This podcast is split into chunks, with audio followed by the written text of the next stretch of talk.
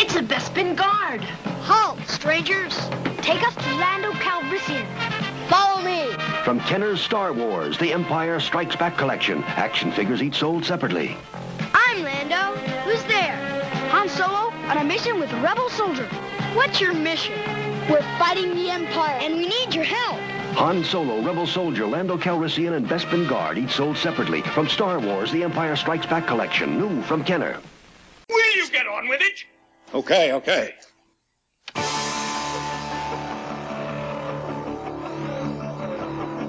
Welcome to Galaxy of Toys podcast, a discussion about Star Wars toys of the past, present, and future. My name is Jason, and this is our 19th episode. Joining me tonight from I Grew Up Star Wars.com, the OT curmudgeon, Tom. Hello, Tom. Hi, everybody. I love Jar Jar. So, Tom, you, you love Jar Jar. Um, what That's changed? right. What changed your mind? Well, I realized, uh, I just, I just, I don't know. I, I- just went back and watched the movies, and I realized I really like that guy. He, he's pretty cool. Is it is it true that you're now going to allow photos of prequel toys on your website? I grew up StarWars.com. Oh, absolutely. I don't see why anybody else shouldn't uh, allow me to have to, to have prequel uh, items on my website now. And Tom, do you also like episode two now as well? Don't ask. Oh, episode two is fantastic. I don't know what you're talking about. Boys, I was watching uh, I was watching Walking Dead. I totally forgot that we had a podcast. I'm sorry. I'm a total Okay, dick. Tom, I was filling in for you. That's all right. Ryan Ryan filled in for you a little bit. Oh, really? Oh, I can't wait. Yeah. I can only I can only imagine. Actually, I know exactly what he was doing. also also joining us tonight from JediBusiness.com, Chris B. Hello, Chris.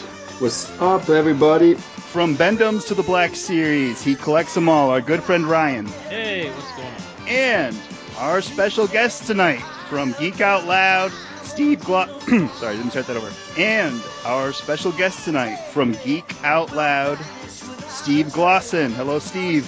How's it going, Jason? Listen, I'm a fan of pulling the curtain back, so if you edit this out, I'll be really mad. Your voice just cracked like a 13 year old boy, man. I know. I- hey! Ah. it totally did. See, Steve, uh, I, I give everybody uh, ample time for them to make fun of me, and then I come on, and then it's serious business. Is what Oh, is, what's going on? I'm not through yet, Tom. Oh, okay. I'm, I'm still, I've still got, I've still got hours of material on you, buddy. nice. Oh, Steve, I've been trying to get you on the show since uh, June. I'm glad I finally found you.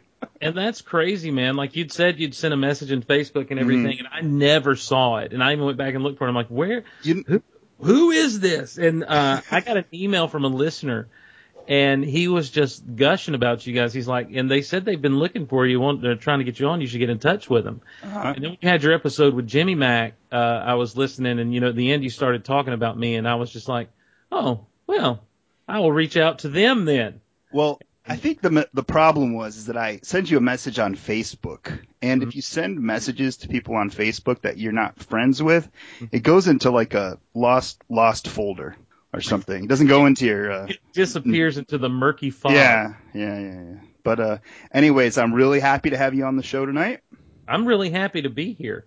Looking forward to talking about some Star Wars toys with you. Yes, I'm I'm looking forward to it. You guys have been talking this these classic Kenner toys and I'm just uh, nodding along every time I'm hearing a new figure brought up. Like, yes, that looked great. Oh, I love that mold. I oh yeah. And uh, I'm just I'm looking forward to to getting into these that we're talking about tonight. Good. Okay. So remember, if you want to get in touch with us, you can contact us at galaxyoftoys at gmail.com. Find us on Facebook, facebook.com slash galaxy of toys. Follow us on Twitter at galaxy of toys.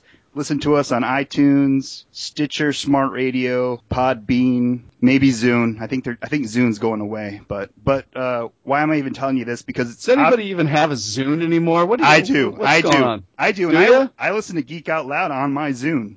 Wow. Wow. Old Look. school. Cross promotion. Jeez. That's right. we were talking about Tom being the OT curmudgeon.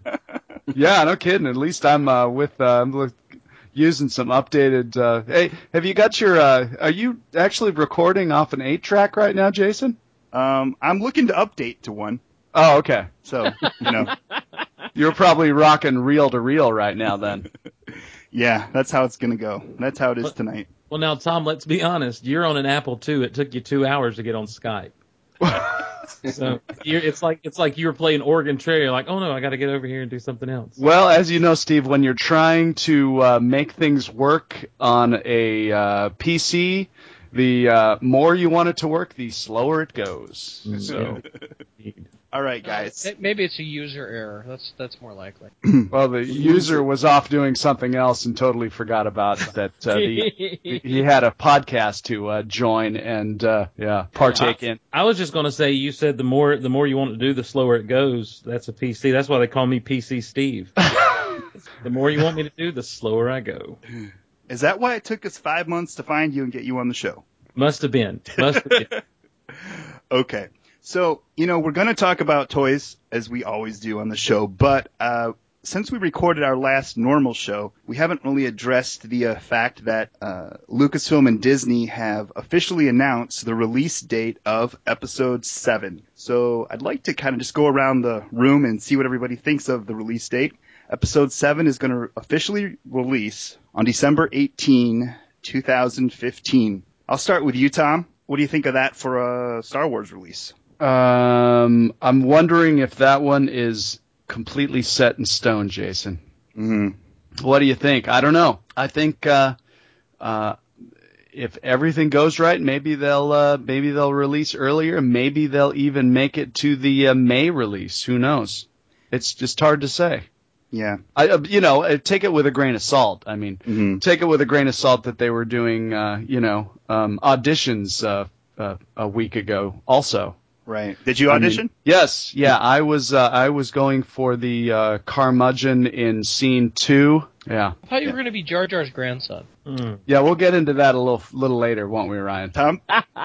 Tom's going to be Jira's uh, boyfriend? God, why did I even, Steve? Why do I even show up for this, guys? I don't care. Episode seven, whenever it comes out, it comes out. Chris, Ask what- somebody else. all right, Chris, what do you think of the new release? Or not the new release date, it's the first release date they've really announced. Yeah, it's all right. I mean, you know, May would have been nice. You know, kind of keep the tradition alive, but I'd rather have it in uh, in December of 2015 instead of uh, in May of 2016. I'm with you on that. So, you know, the earlier the better, I think. So, yeah, bring it on. Can't wait. Uh, Ryan, let's move on to you. What do you think of the release date? Well, you know, it, it's kind of like, oh, it's not going to come out as soon as I was thinking. But at the, at the same time, I, if they need more time to make a better movie, I'd rather have a better movie than to get it in May. Uh, if they need an extra seven months to make this be a better movie, I'm all for that. And What would uh, be a better movie, Ryan? Well, I don't know. I mean, we don't know at this point. But you know, if you push a movie out too quickly, You know what a better movie is, Ryan? oh, Anything that wasn't in the prequels, Ryan. I see. Yeah. Okay.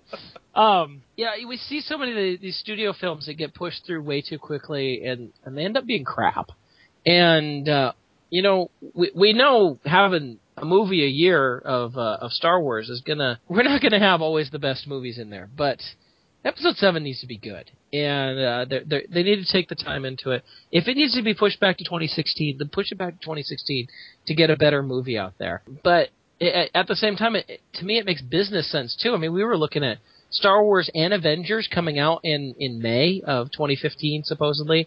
Two giant movies coming out in the same month from the same studio. That that doesn't seem very smart to me. Um, and one had to move. And let's face it, Avengers is on a uh, it's on a good track as far as uh, where it's at in production right now. Uh, unlike Star Wars, so you know Avengers needs to stick with where it's it's scheduled for, and uh, Star Wars, if it needs more time, then push it back. Okay, well, you know, but they're gonna release these spin-off films. Do you think it's gonna um, mess with the schedule of those for being released? Well, I, I I can't remember where I heard it, where they said that part of the reason that they didn't want to push Episode Seven in 2016 is because they're planning the spin-off movies uh, to be each year after that, and then if they pushed seven into 2016, then they'd have that and a spin-off film in 2016, or you know they'd have to push back the whole schedule, and and They really didn't want to do that. Uh, Ryan, it sounds like they're rolling down the slippery slope of saturation. Well, yeah, could- we are going to get highly saturated. Um, you know, we Yeah. look, we I- look at the James Bond franchise, and they come out. You know, even in the early days, they were every two to three years. Um, Right. you know, time to prepare you, get you excited for each movie, and and here, you know, it's going to be every year. It's like, oh my gosh, that, that's kind of crazy. Star Wars every year. But I look at look at the Marvel Universe stuff, and they're doing two to three movies a year, Mhm. and not all of it's been perfect, but honestly, so far I've enjoyed every bit of it. Having just seen Thor two twice this this last week, um, I I've enjoyed it. I haven't thought they've all been the best movies, but I've still enjoyed it and enjoyed what they did. To me, they could release episode seven and the spin-off film on the very same day. I'd go see them both. I'm with three, you, man. I'd both. I'd see them both three times. All right, Well- calm So- down, everybody. Calm down. I, I would too, but I'm I'm looking at you know the Right. the, the average I theater goer. So Which isn't me or Yeah, you. not me either. Steve Definitely Glosson. not me. I don't even remember what the what one movie I saw last. Steve, Steve Glosson, your thought on December 18, 2015? I kind of I'm I- I hate to say it just because he's been so uh, uh, full of animosity since he's come on, but I kind of agree with Tom. I J- Yay. J.J. Abrams' mark, one of his marks is very much the same as like a Bryan Singer. It seems like he takes a little bit longer to get his ball rolling than you would think it should take. And a lot of times things get pushed back. I think of the first Star Trek, uh, that got pushed back considerably. Um, Disney also, when they bought Lucasfilm, I think they bit off a little more they could than they could chew because they were saying uh, in that opening uh, conference call that they did, the press the press conference they did, um, that this was going to be 2015, summer 2015, with a spin-off movie every year after. I don't think we're going to see spin-off movies. I think that they're seeing that to get the quality in that, that's one of those things that I'm like, just hold off on that, guys. Focus on this final trilogy. Focus on this third trilogy, and you know, go every three years if you have to. Um, the the date of December doesn't necessarily bother me that much. It's you know, I, I I'm like everyone else that's a Star Wars fan. It's like, well, it should be in May, but I December's just as good as May to me. It, you know, that six one way, half a dozen the other. But I do think that this shows the fact that they're doing cattle casting calls in November. They're supposed to, they were supposed to start filming in London in January. Either either what you've got here is a situation where they're not as prepared as I have thought that they would be. You would think by this point, if you're getting ready to start some some principal photography in January, you would think there's a lot of pre-production that has been done, and you would think that a lot of the casting was already be in place. So either the casting that they're saying they're doing for episode seven is actually for some of these spin-off films, or they're even going to have to back up principal photography. Uh, the the the screenwriting situation changing hands a couple of weeks ago, just all kinds of things have kind of happened. What's really interesting to me, though, if I may diverge for a moment, Of course. is um is the is the idea that a lot of us have had the original Star Wars films even on the soundtracks there was included that Fox fanfare that opened up the whole thing the 20th Century Fox logo and then you'd go silent to a Lucasfilm logo then those blue words a long time ago in a galaxy far far away and then bam John Williams Star Wars score. And that that 20th Century Fox fanfare has always been as connected to Star Wars to me for me and for a lot of other fans who've been around for years and years as anything else that is connected to Star Wars. I mean, this is connected to Star Wars to me as a lightsaber. There's been a lot of talk of, well, now we're going to have the whole Disney thing beforehand. We're going to have this. And I don't know. I think they may switch up the opening titles this way. I, I, we were talking a little bit about it off air beforehand. In Thor: The Dark World, there's no Disney logo at the beginning of that movie. There's no Paramount logo anymore at the beginning of that movie. Uh, when that movie starts up, it starts with a new Marvel fanfare, uh, and the logo rolls in a little bit differently. Whereas used to, it used to be the of uh, you know comic pages flipping down over Marvel.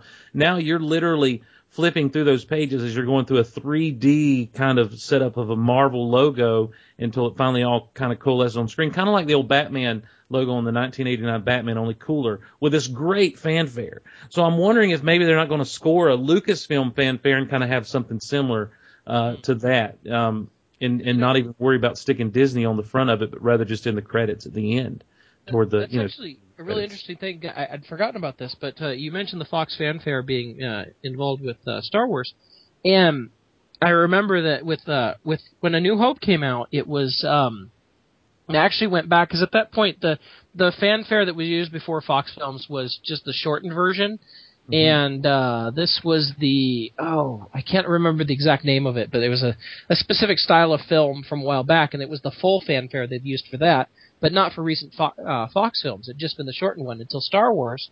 For some reason, they went with the full fanfare, and I'd have to look this up again and remember exactly. But then when Empire Strikes Back rolled around, uh, John Williams actually re-recorded the fanfare with uh, the London Symphony for that film, and that's actually been used for quite a long time as a Fox fanfare. Is that re-recording with Empire? Yeah. So there is a huge connection there, and, and, and what you say is, yeah, it will be different to not have that fanfare ahead of it. But you know, if we had, you know, I, I agree. The new Marvel logo I thought was was pretty cool, and if they did something like that for Lucasfilm or you know Disney Star Wars, whatever they want to do, I, I'd be okay with that. I mean, obviously we're we're heading into a new era, so if it's if it's different, it, it's going to be different. I mean, we we know it's going to be different. It's George Lucas isn't in charge of it this time. I mean, there's a lot of things that are different, and we're and we're all going to have to accept some change. Um, but uh, you know, I we'll see what happens. If if the worst thing about the new movie is that we don't have a Fox fanfare in front of it, okay. oh, agreed. I, yeah, I can. I totally agree. I I just think that there's that this is just one of those things. This release date is just one of those small changes uh, to what we're used to out of Star Wars films.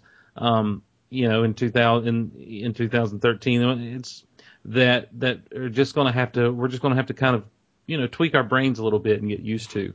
So I don't think I say all that to say I think that that there's some bigger changes in Star Wars on the horizon with episodes seven, eight, and nine, as well as these uh, Dink Dink spin-off films. Um, and and so I think that that's that's kind of the least thing. I think it's just great that we have a, de- a definitive right now, as of now, a definitive date in which to mark on our calendars to stick a flag in to know that this is when we need to be at a movie theater. And I will be there. and I don't even care if it starts with uh, "When You Wish Upon a Star." I I'm okay with that. To- that would be totally lame. I don't.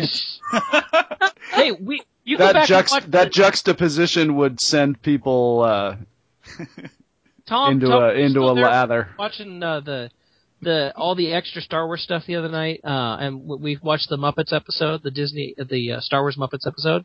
Yes. And at the very end, they sing "When You Wish Upon a Star" with Sure do. Right after That's the Muppet Hamill, Show. That, everybody- Ryan, yeah. I I appreciate what you're saying, but that's the Muppet Show. watch it, Tom. I have nothing go- That- nothing against the Muppet mouth. Show. nothing against the Muppet Show, boys. I I love it. I mean, come on. I got stupid puppets on igrewupstarwars.com. Give me a break. that episode's canon because Luke Skywalker appears in it. So That's true. that As does his cousin Mark Hamill. right. That's right. Who knew that those two were related? All Oh, right. so the They running- look nothing alike. I love the running joke in that episode where they keep because this was that episode actually came out before Empire, and um, and and he was wearing his Bespin get up, and they kept just remarking about, I love that outfit. Who's your tailor? Like that was the running joke in that episode. Whenever they'd see Luke for the first time, I'd love your outfit. Who's your tailor? And that was Good one. stuff. That was one clean looking Bespin outfit he had on. Yeah. Wow. Right. Here's Well, that was before he got it schmutzed up on Dagobah and did I say Dagobah? Dagobah.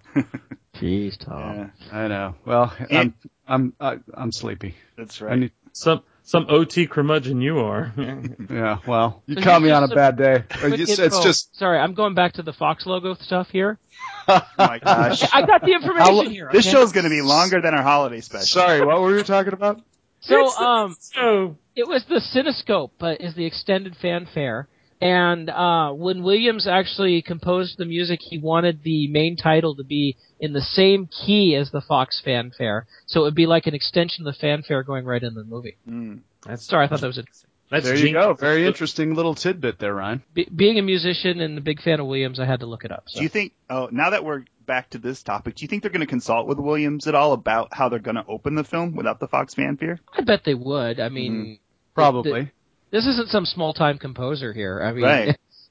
and it, unlike most of the composers for the Marvel movies, are most of them aren't that well known or haven't been doing it for very long. I mean, this is he's pretty big here, so um, They're going to have to get test audiences to test out different uh, openings.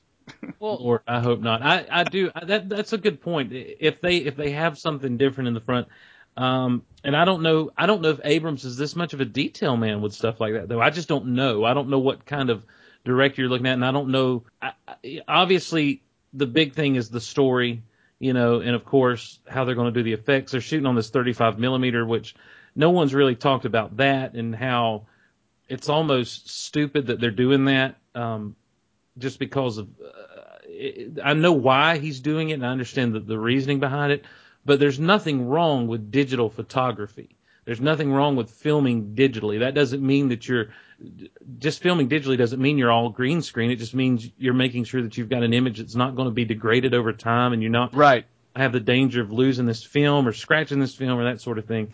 And um and so I don't I don't know what what his thought process may be on that, but that to me that'd be a smart thing to just as he's getting ready to compose everything and you know he's kind of looking over the story and seeing what's going on the way John Williams does say hey how about this we also need something uh to lead into the opening titles you know and What about a Williams genius that he is will go uh listen to a few things and put them together and make something magical do you see that bad robot popping up before the film? Oh, absolutely. You do? uh, uh, no no well, it's if- a production company that's uh, totally involved in everything, so uh, totally, I expect it to pop up. No, it'll it'll be at the end. they redid it with I- R2 I- I instead don't think that it is. robot. I think that I think that J.J. Abrams, I do think based on what I've heard him say that he's a bit of a purist, and I think he understands why Lucas did things. Uh, uh, granted, it was only Fox and Lucasfilm distributing and working on this thing back in '77, but that that idea continued on through, and and I think that I think that Abrams understands that there's a certain visual aspect and a timing aspect with these with these films as they as they open up that there's I don't know if there's anywhere to to fit it, and it's not really a bad robot production. It's a it's a Lucasfilm production. Mm. but Chris, you you expect it. Oh yeah, absolutely. Yeah. We're gonna actually put this a whole episode in a vault, and uh, the day after the movie releases, we'll release this episode, and then we'll see what happened. But you know, it's an Just- interesting point that Steve just brought up about the whole 35 millimeter thing because, you know, over the last 10 years that they've been doing the prequels, or not the last 10 years, but longer, but ever since 99, you know, George Lucas has been pushing that digital revolution and all that stuff. And then having his hand-picked director that he basically wanted to have involved in this whole thing for episode 7 uh, go back and wanting to use the 35 milli- millimeter film instead of digital stuff now. That's got to be a slap in the face somehow, I think. Don't you Well, guys I- think? I just don't think it's a smart move. I mean, Tom, even you have to agree with me on this. Episode two and episode three, which were both shot completely digitally, are amazing looking films. Do you want me to answer, Steve? Yeah, yeah. Yeah, they're amazing looking. Let's There let's you- move on. Yeah, they look great, Steve. Ryan, Ryan, they look great. What do you want from me? I I watched them on Blu-ray um, No, I, last year, and, and they're they are amazing looking. S- Steve, if if they yeah they they look they do look great. They I don't know I haven't seen them since for years. yeah. Well, and, But and- uh, if they did it digitally, uh, episode seven, I would be totally for that. As long as you know, I don't care what as moving pictures. I don't just give me a um, give me one of those uh, old vintage um, uh, m- uh, select a slide viewers. as long as there's a good story, as long as 99% of it isn't done in front of a bloody green screen, and uh, you've got some uh, worthwhile stuff going on in on that screen, I'm I'm totally fine with it. Uh, That's- Please that's- no Gungans I think the key or midichlorians. I think the key to quote Mark Hamill is is using your digital. I don't I don't know that digital technology has been as as integrated as well with practical effects since as it was in Jurassic Park since Jurassic Park. I think that Jurassic Park, when you watch those movies, they hold up because of the integration of at then a very early, early CGI system and and, and and that sort of thing to now it's an overuse of CGI to where it does almost look like sometimes you're watching a, a just a really expensive cartoon, and that's not Star Wars. That's that's all these big movies, you know, in general.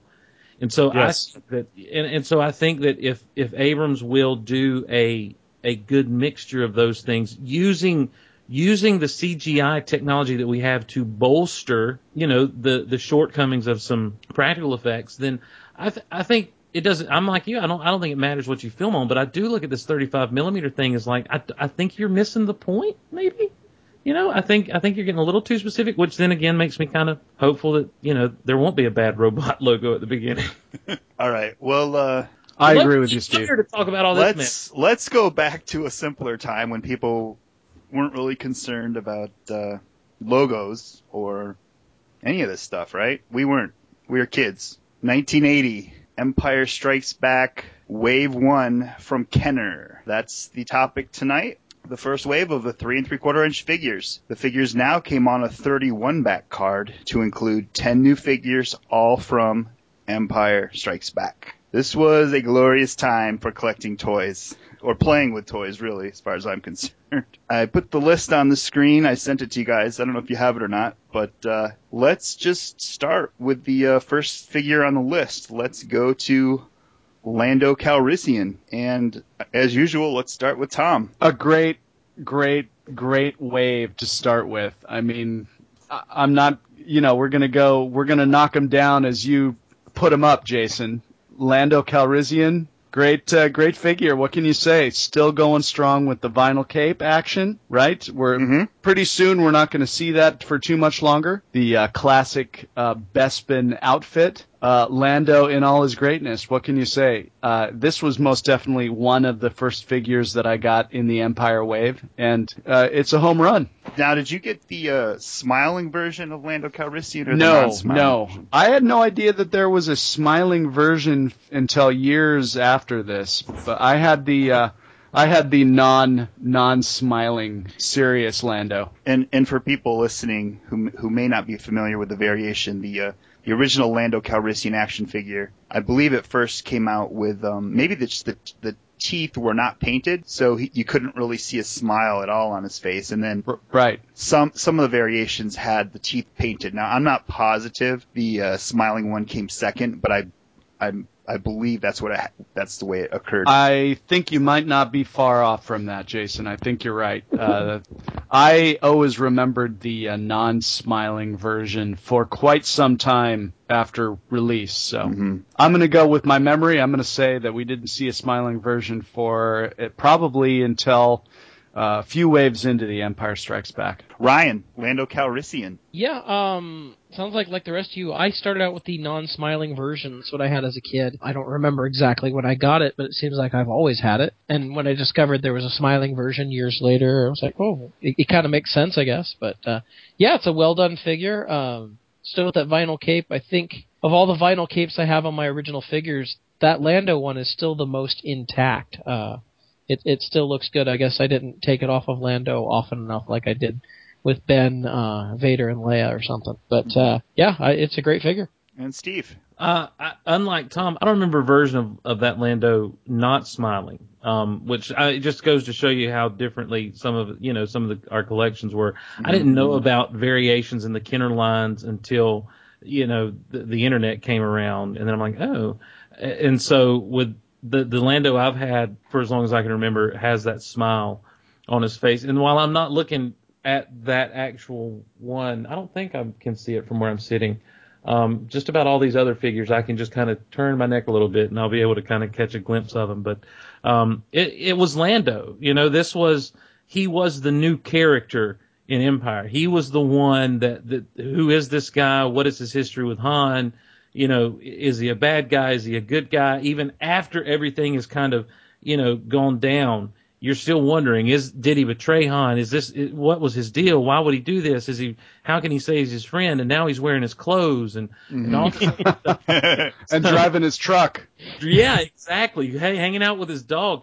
Right.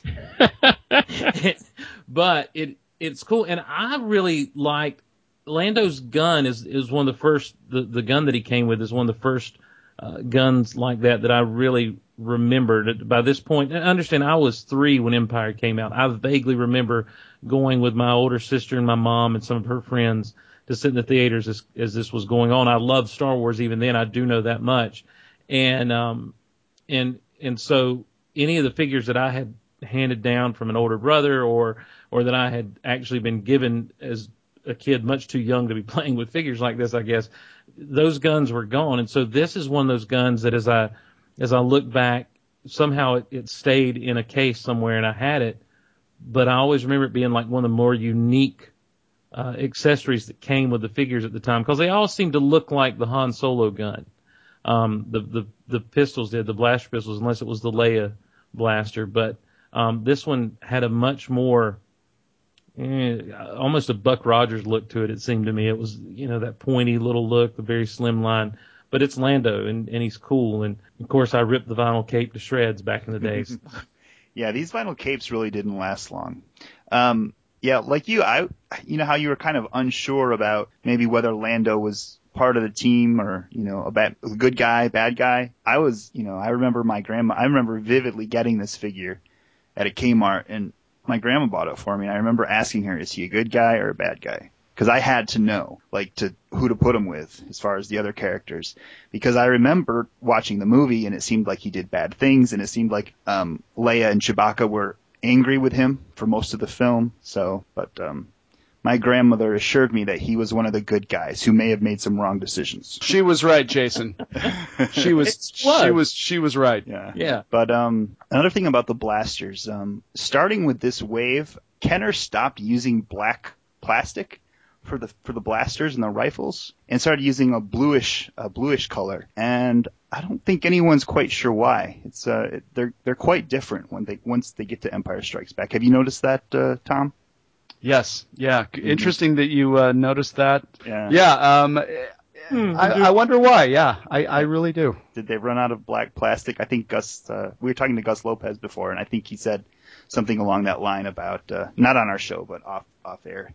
He was wondering if they had run out of black plastic or something. Very interesting. Mhm. But then again, you know, some of the uh, if you look, you know, at the uh, crossbow and stuff at the, in the light of uh, Chewbacca's, you know, he was one of the first figures. It's kind of gives off a little bit of a bluish kind of tinge there, Mhm. kind of greenish maybe. So who knows? Who and, knows? And Steve, you said you, you tore off the cape. This is one figure that even without his cape, he's still pretty much just as cool. I, I think he survives fine without the cape. Well, he's rocking semi puffy sleeves. Um, they're, they're not quite the puffed out pirate sleeves of a Lobot, but uh, but they're semi puffy, and and he's you know he's got the is does he? I'm I'm looking at a picture online right now. Does he have like a almost a medallion around his neck? Uh, it's just no, it's just the. That's his popped collar, Steve. It, I can see where you would where it would where you where you could almost think that, but it is Well, just thing's the. Uh, got a collar that goes down his chest Yeah. ways. I mean, he is he is the smoothest man in the galaxy. the boys on best the Jesus. Boy, the boys on Bespin had some style. Say that three times fast. anyways, a very cool figure. Moving on, uh, Princess Leia Organa in her Bespin gown. Tom, Yes, I'm not wearing a Beskun. God damn. Come on, guys. too much, Jesus. too much Nyquil. Yeah. Um, what can you say about Leia Bespin? I was, you know, I was always amazed at the uh, pattern that was on the vinyl cape that she wore. Yeah, I always wondered to myself, how did they get that on there when I was a kid? I, I thought this because Leia, for me, didn't have a whole lot of, or this Leia in particular, didn't have a whole lot of play value. She had, she just kind of stood there, you know, hmm uh, for me, but uh, still a great one. Couple of variations that I'm sure you'll get into, Jason. But uh, I did have the non-turtleneck version of this particular figure. Not one of my favorites out of the line, uh, or this wave of figures, but uh, definitely, a, definitely a strong one. Chris. Yeah, I never really liked this particular version of, of Leia, and I never had the figure. And uh, I have a com- I have a complete set of Empire figures in my collection now, but except for this particular figure, it's just I never really had the urge to to get her. hmm Yeah, I I guess I'll pick her up at some point just to have a complete set, but um, it just never really appealed to me. Ryan. Uh, yeah, I've had I've had mine again since I was a kid. In fact, I remember this is one of the earliest figures I had where the head popped off, and uh, my dad being the person he was, says, well, we're not going to buy a new figure, you know, we're going to glue the head back on. And whatever glue we had, it was just this giant orange glue or whatever. and so, um, it, forever, my, I, that layout, as well as a couple of my early figures, as, uh, they, they had like this, this rim of orange crust glue at, at the neck area from be, the heads being glued back on. I can't say that she got a, a whole lot of, of play value necessarily. As you guys said, I mean, it's not a real actiony figure, and even in the movie, uh, Leia didn't she didn't really do much in this outfit. She just walked around and looked pretty for the most part. All the action stuff was was done in the Bespin Escape, or the the Hoth outfit without the vest, basically. So, but but it's a really nice outfit. I know uh, this is one of the few outfits that nobody's ever done a an actual 12 inch of uh, in any form, sideshow, Kenner, Hasbro, or any of that. I mean, Kenner had planned one, but they never never made it, and it's it's I find that kind of interesting because it's a really it's a really cool outfit for for what it is. But uh, my question for you guys is. If, do the rest of you have a problem with this figure standing at all? Mine's always been kind of the cape kind of helped it stand up sometimes, but it would always want to fall forward. Have you guys had that issue too? Nah, I think you're right, uh, Um, Ryan. Yeah. Yeah. Mine actually just falls. I I have mine on a stand, like a figure stand, where you put Uh-huh. the, with a peg. But uh, pulling her off the stand, she will not stand up. She falls backwards. Every Backwards, time. really? Every time, Huh. unless I like move her arm. Nope, I cannot get her to stand up. Oh, that Do is you know- weird. Are I think fa- she's been hitting the Nyquil like I have been. are you familiar with the variation of this Leia Ryan?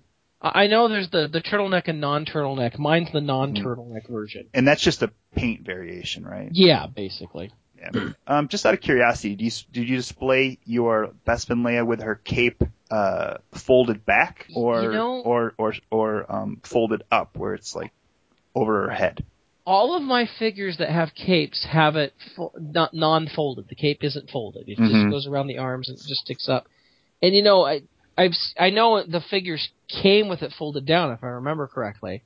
And I guess for some reason as a kid they they got folded up. Uh, may- maybe it's because taking them off and putting them back on that that just didn't happen and I just let it go. But yeah, I've, n- I've none of my figures are displayed with that cape folded down on top. Steve, Yo, uh, Grandma Leia, as I like to call her. because I'm telling you the the hair sculpt and the the the well the cape looks like a tablecloth from somebody's grandma's house. That's what it always looked like to me. Um, and and the the way the the what do you the thighs are are Mhm. molded for that skirt kind of thing. I, and it just she always looked like a lot older than what Leia should. But here's the the ironic thing here is is this is my favorite outfit she wears in Empire and it you know if you take away the metal bikini it's my favorite it's my favorite outfit she's ever in in the rest of the in the rest of the movies. I just for some reason I've always thought she's so attractive in in her Bespin get up. I always just again look I had toys to play with toys and and here's the thing Leia is one of those people there are a lot of people talk about uh, you know wanting strong female characters and that sort of thing. To me, here's here's the definition of a strong female character. If a boy doesn't mind going to the store and picking up a girl character off the peg and taking him, you know, because he knows that she's vital to the team, that's a strong female character. And I, you know, I had to have Princess Leia to have with the rest of the guys. I had to have her there, and to have the adventures on Bespin or wherever I would take them in when I when I played with him. The cape got lost to time. I have since been able to acquire a new a different uh, vintage Leia with the cape intact and that sort of thing.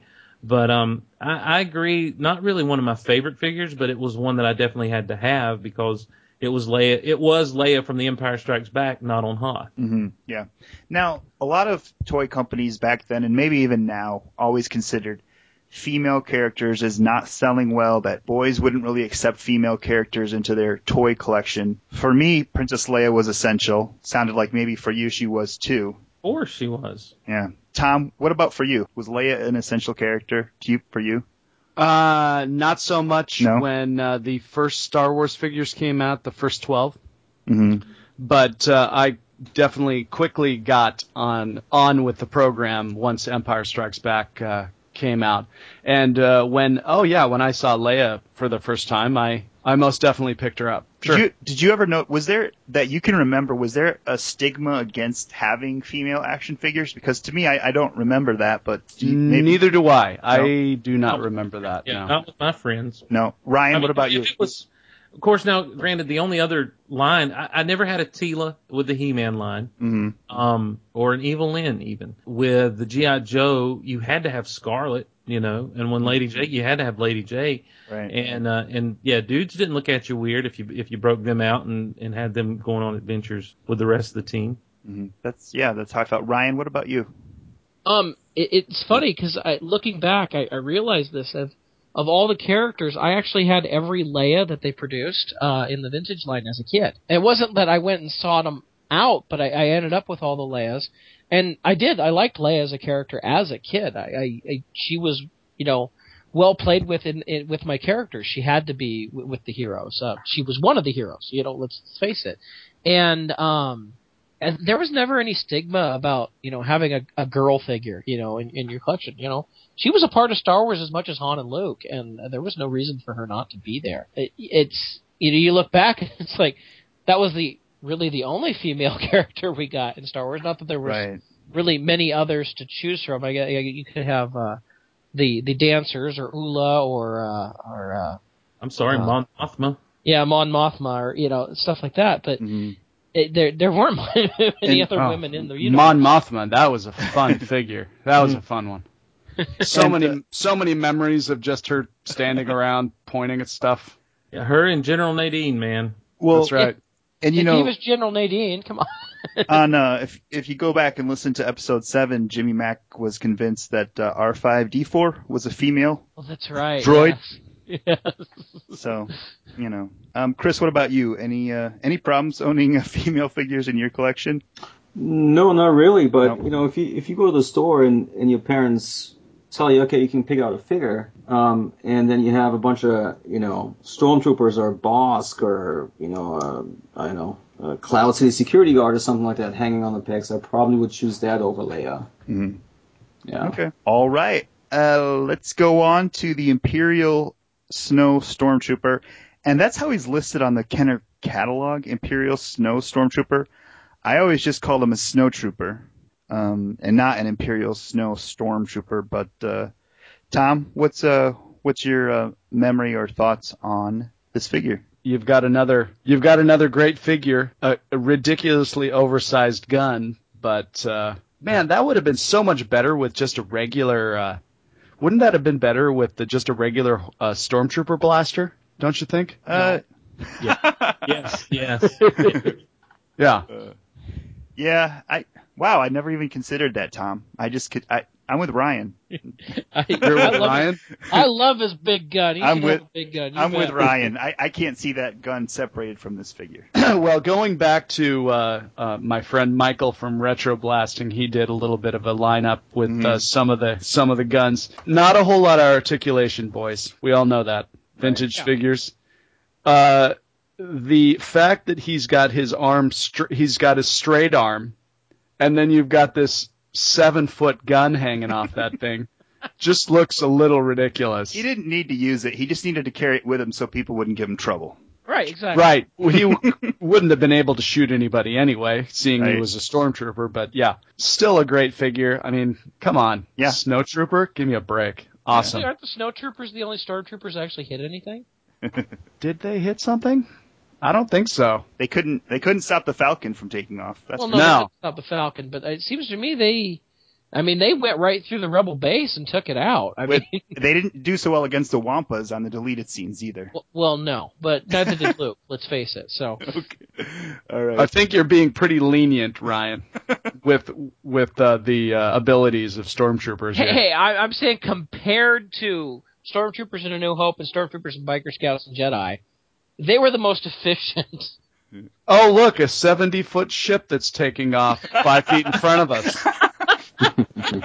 we can't Well, seem yeah. to hit, we can't seem to hit it. What? Maybe they should just take off those damn helmets.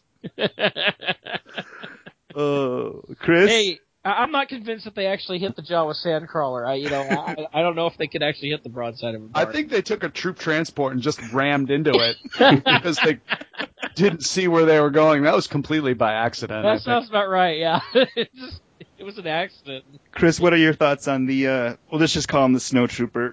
Yeah, it's awesome. Like one of my favorite figures as a kid for sure. Um, and I'm with you guys, like Ryan and Jason. Like I cannot see this figure with a different gun.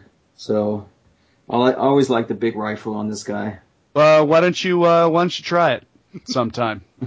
I think you All right. might be. Uh, I think I think you might be impressed. He could borrow IG-88's gun, I guess, because he had a spare one. Right. Um, Steve, Well, this uh, the the Imperial Snow Trooper is um, one of the reasons I, for years that I didn't realize that the the the flat white face was actually more of a uh, like a cloth kind of cover that went over their actual helmet. I always thought like the whole helmet was this was this hard thing. You know, it was just a different, completely different helmet uh, because of the way the head sculpt is. Uh, it's one of the first figures I ever had that succumbed to yellowing. Um, and I remember it, and it succumbed to yellowing quickly because uh, probably because it got left out in the snow one time. and uh, but I never thought about the gun being a little too cumbersome for it until Tom just said that, and I just had to immediately. I, it was a knee jerk reaction to agree with him. But the way I used to handle the gun situation is they have two handles on it.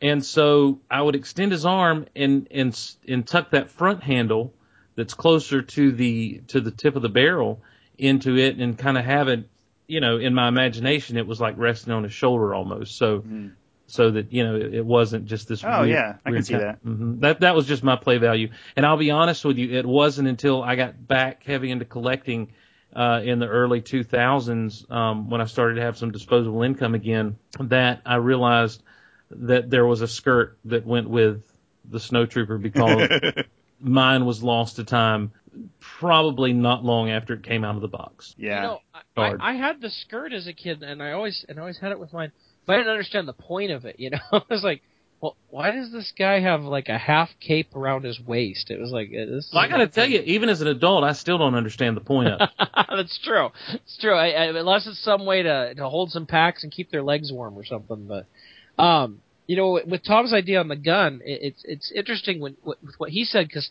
I thought of the the modern Hasbro figures. All the snowtroopers actually come with the the standard uh, stormtrooper gun, and I mean they they they look good with it and all. And I'll agree with you there, Tom. But when when it came with that gun, I was like, why does he come with such a small gun? He should have a bigger gun. so I mean, I had kind of the opposite reaction th- there. I was like, the snowtrooper's supposed to have a bigger gun. Why has he got this little one? Well, don't get me wrong. It's not like I, I, I surely didn't think that when I was a kid. I have recently, but it, it just, you know throw a little, uh, throw a little stormtrooper blaster in that guy's hand. See how it looks. Okay, I'll, I'll check it out, Tom. Yeah, I think Yeah. I will too. I will too. I'm doing it right now, guys. Think you might be uh, pleasantly surprised. This is a really cool figure. I definitely think it's one of the best from Empire Strikes Back. Next, we have Han Solo in his Hoth outfit. Uh, Tom? Han is back, and he's got that little bendy arm thing going on still. Love it. Do you think that's an homage to the uh, first Han figure, or it just happened? No, you know what? I think it's actually there's a scene. I think there's a per, um, publicity still of Han in this outfit, in the Hoth outfit, kind of with his gun up to his face, kind of looking at an angle. You know the one I'm talking about? If we had if we had notes for the Uh-huh. podcast, I could send you it. But Or if we had an enhanced podcast. yeah, there's a if there's a if there was if, if you guys know the one I'm talking about, it's a production still where he's kind of standing Mhm. with his blaster. I think If this only Skype had some kind of chat capabilities where you could send a link to the picture. yeah, well I I'm I'm going to try to send that. It's uh, hard. if It's I hard. can. Uh, Steve, it's harder than you think when you're running an Apple II. That's true. Right, right. Yeah. You know how many uh, you know how many disk swaps I had to do to get online? But uh, uh, that's what I'm thinking of. Yeah. Uh, so yeah, this is a great figure. Um, no big, cumbersome, ridiculous-looking bazooka guns for Han. He's got his little, uh, little classic blaster with him. What's not to like? I love this figure. What did you think about the holster with the with the little loop on it? Did you ever try to like Nope. Wedge the blaster in there somehow? You didn't? Didn't no no I didn't. I You're thought that was just a cool. No no really seriously I did not. I didn't even. I was like I said before in a podcast previously. I I was so accepting. I just played with these things. Didn't really you know uh, steer oh, out of the uh, the normal use of these these figures. Um, I it didn't even occur to me that maybe you could have you know stored Hans Blaster by just popping one, the the you know the handle into the uh, side of the leg there. Yeah. Well, it doesn't. Great idea. I didn't even think about it. Well, it doesn't really work all that well, but I sure Oh, tried. okay. So I'm not missing anything. No. Okay, good. Uh, Chris. Yeah, Sam, I'm I'm with Tom on this one. I like this figure a lot, and uh, you know, fit really well into the snow speeder when I was a kid. So uh, really, really like playing with him.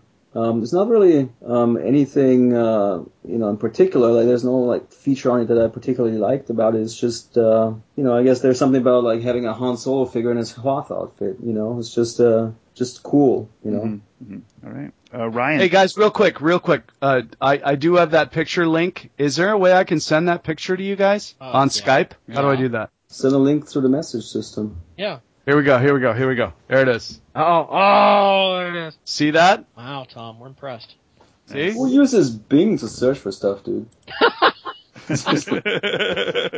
nice. That's my uh, that's my default browser. All right. But do you see what I'm talking about? Yeah. Yep. Okay. All right. Let's move on. Well, w- I wait a thought you guys I thought you guys would be like, "Oh yeah, I know exactly what you're saying." Well, what's forget so it. special about this picture now? His arm is bent Oh, at the elbow. That's what I that's what I that, that's why I think they did the arm bend thing. Okay, whatever. Let's move on. oh, All right. I don't know, man. That's like pretty far fetched. Whatever.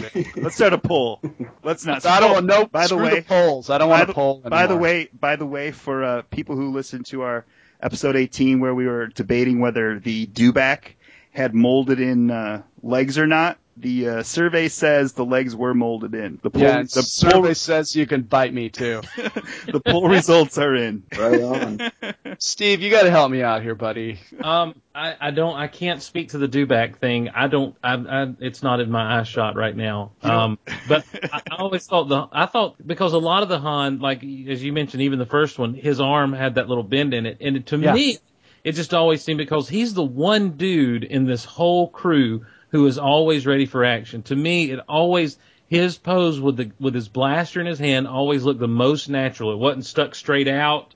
It, you know, it's like I'm I'm shooting from the hip. I'm a straight shooter. Yeah, he's he's ready. and if you bend it back down to where like that, the, where his gun, where his blaster is near that holster, it looks like he's getting ready to quick draw it out. And so I just always thought that was, you know, again, I didn't examine these kind of things when I was a kid. I just loved playing with this stuff, you know.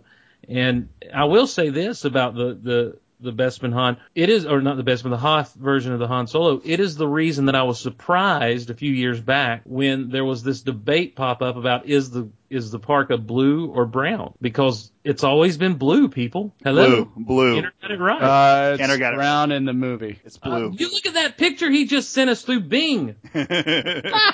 exactly. And It's not color corrected, And boys. I'm Calm gonna- down. I'm gonna say this. I have seen the uh, Bing. the, the little prop, the prop mold. Shut up, Chris.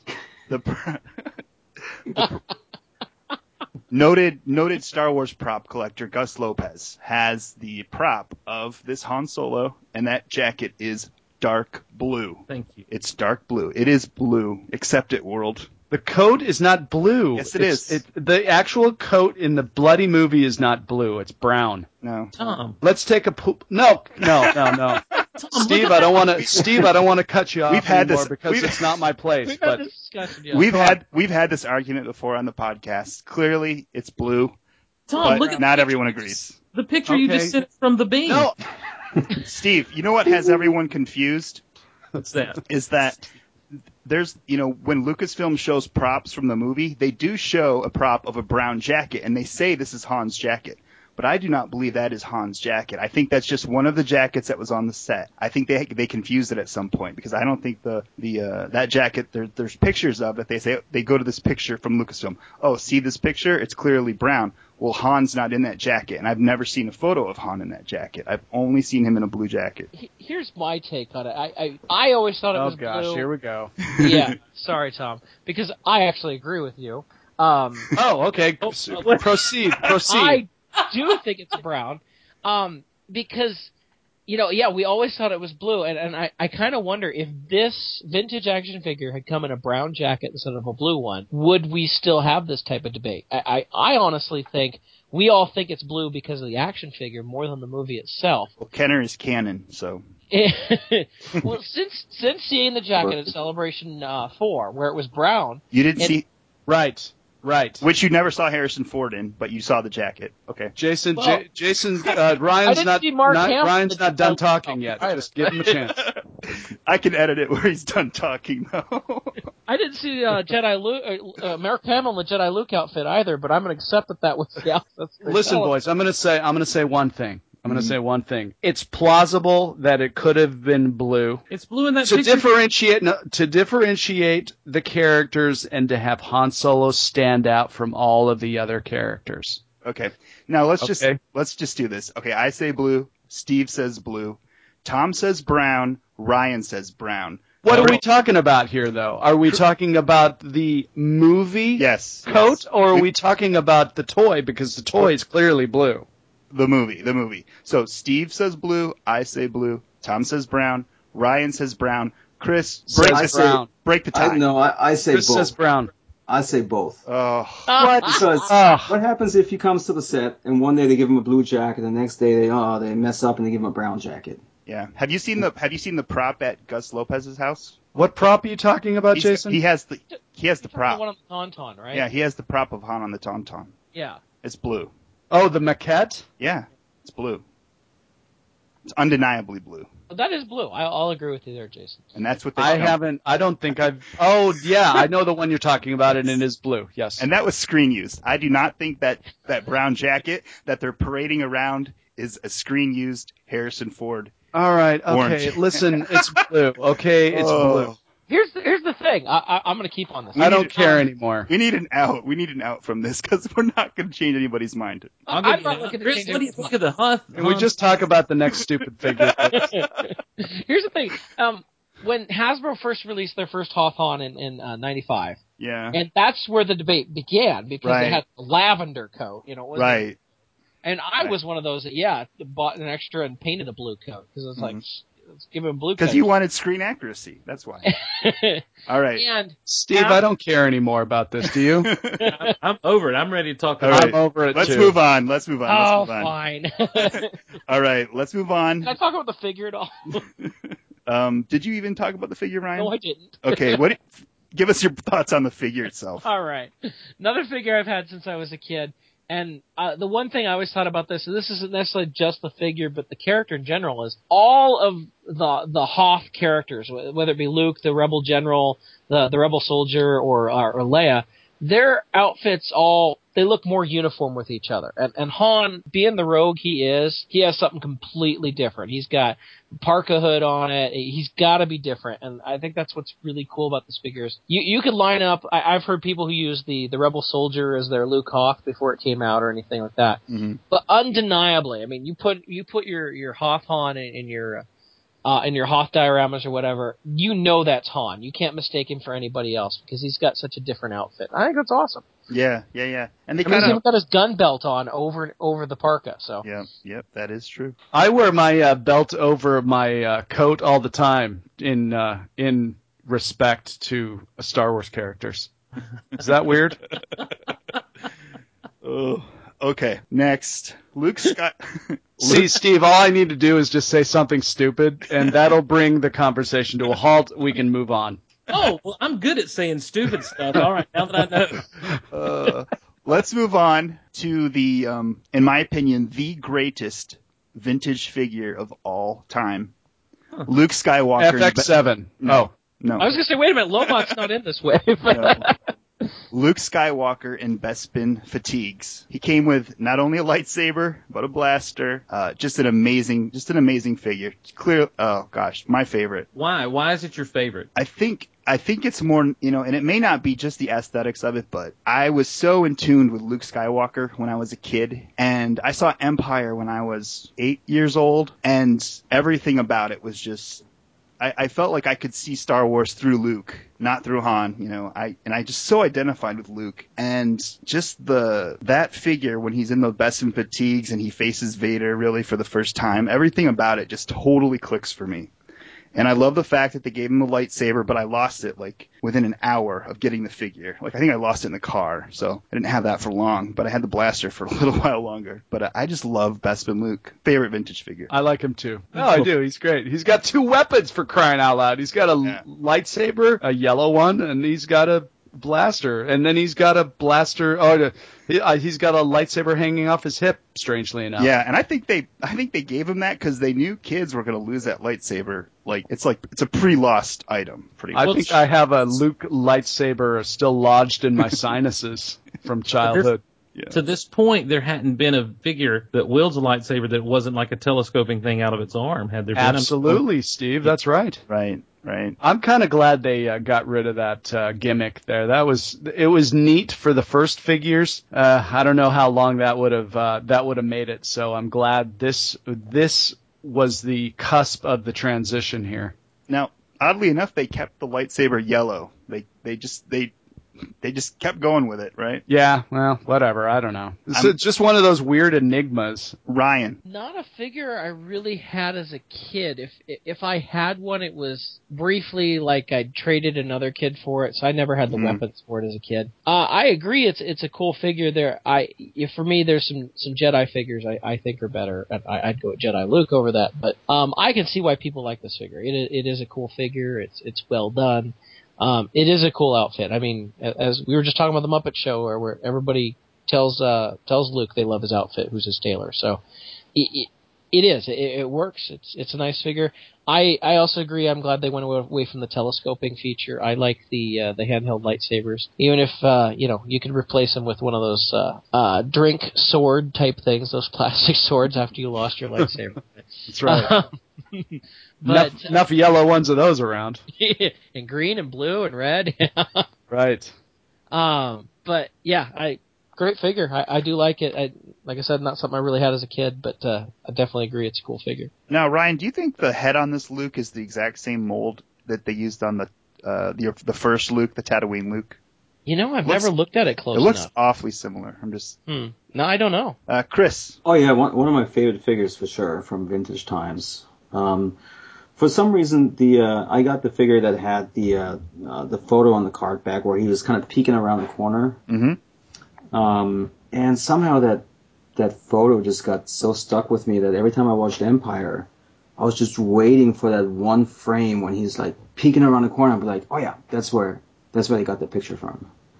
Um, I don't know why, but it just kind of stuck with me, and uh, you know, it's definitely one of my favorite figures. Like a lot of play value out of that one.